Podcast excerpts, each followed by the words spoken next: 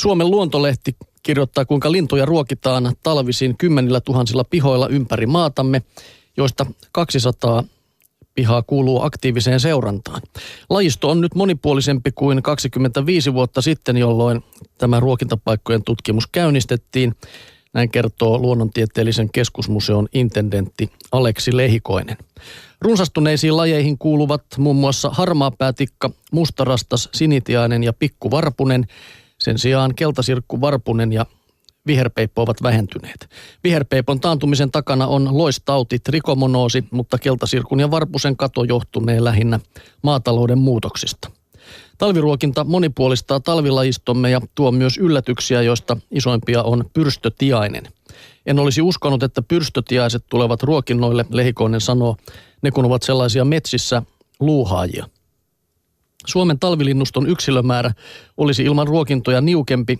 Muuttajia ruokinnat eivät Lehikoisen mukaan sen sijaan pidättele. Esimerkiksi peipoista ja punarinnoista jää meille aina pieni osa yrittämään talvehtimista. Ne hakeutuvat lintulaudoille, mutta eivät ne ruokintojen takia tänne jää. Ja otetaan tähän vähän vielä sitten vinkkejä siitä ruuasta. Tavallisia lintulautojen antimia ovat auringonkukan ja hampun siemenet, kaura, hirssi ja murskatut maapähkinät. Kuoritut auringonkukan siemenet ovat kalliita, mutta ne ovat täyttä ravintoa eikä niistä synny roskaa.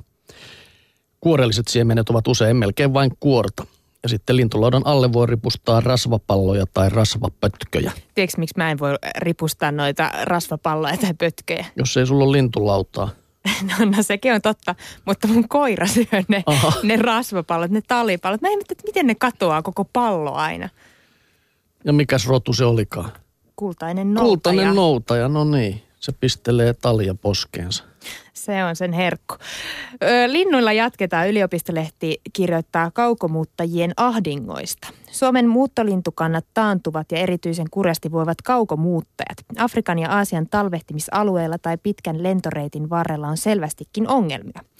Kannan kehitykseen vaikuttaa myös lajin pesimisaikainen levinnäis, levinnäisyys, osoittaa Helsingin ja Turun yliopistojen tuore yhteistyötutkimus. Pohjoisessa Suomessa elävät lajit, kuten suokukko ja sinirinta, ovat pahemmassa pinteessä kuin etelässä tai koko maassa viihtyvät lajit. Ilmaston lämpeneminen siirtää kylmään sopeutuneiden lajien levinnäisyyttä yhä kauemmaksi pohjoiseen, selittää Turun yliopistossa työskentelevä akatemiatutkija Toni Laaksonen. Onnellisimmissa Onnellisimmassa asemassa ovat lehtimetsä- ja pensaikkolajit, vaikka nekään eivät ole kokonaisuutena tarkastellen runsastuneet merkittävästi. Menestyjiä ovat esimerkiksi kultarinta sekä viita- ja luhtakerttunen. Neljän ympäristön tila huolestuttaa tutkijoita erityisesti.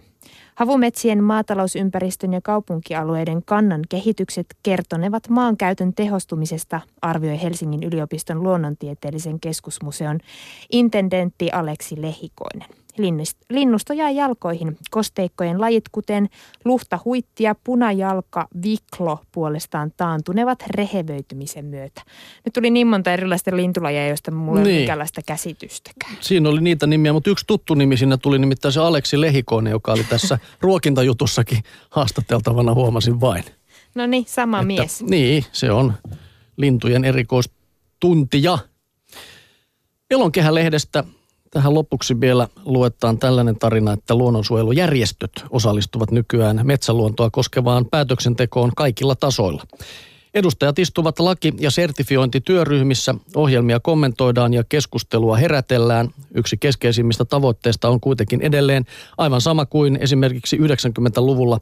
Suojelualueita on saatava kiireesti lisää ja paljon. Luontojärjestöt ovat suojelukeskustelussa keskittyneet pitämään esillä erityisesti valtion, kuntien ja suurten metsäyhtiöiden vastuuta. Vähemmän vaatimuksia on kohdistettu yksityisiin metsänomistajiin. Syyt ovat sekä poliittisia että luonnonsuojelubiologisia. Valtion ja kuntien maaomaisuuden omistajia olemme me kansalaiset. Meillä on sekä oikeus että velvollisuus esittää mielipiteemme niiden käytöstä. Luonnon monimuotoisuuden säilyttäminen on luonteeltaan yleishyödyllistä toimintaa, josta saatavia hyötyjä harvemmin korjaa maanomistaja itse ainakaan yksin. Siksi on luontevaa, että valtio ja muut julkisyhteisöt kantavat suojelusta yksityisiä metsänomistajia suuremman vastuun. Näin jyrähtää elonkehä. Elonkehä jyrähtää. Mites sä Jussi ajattelet, mikä on luonnon suurin uhka? Onko se me ihmiset? Tai sitten ne on ne purkut raivaustraktorit.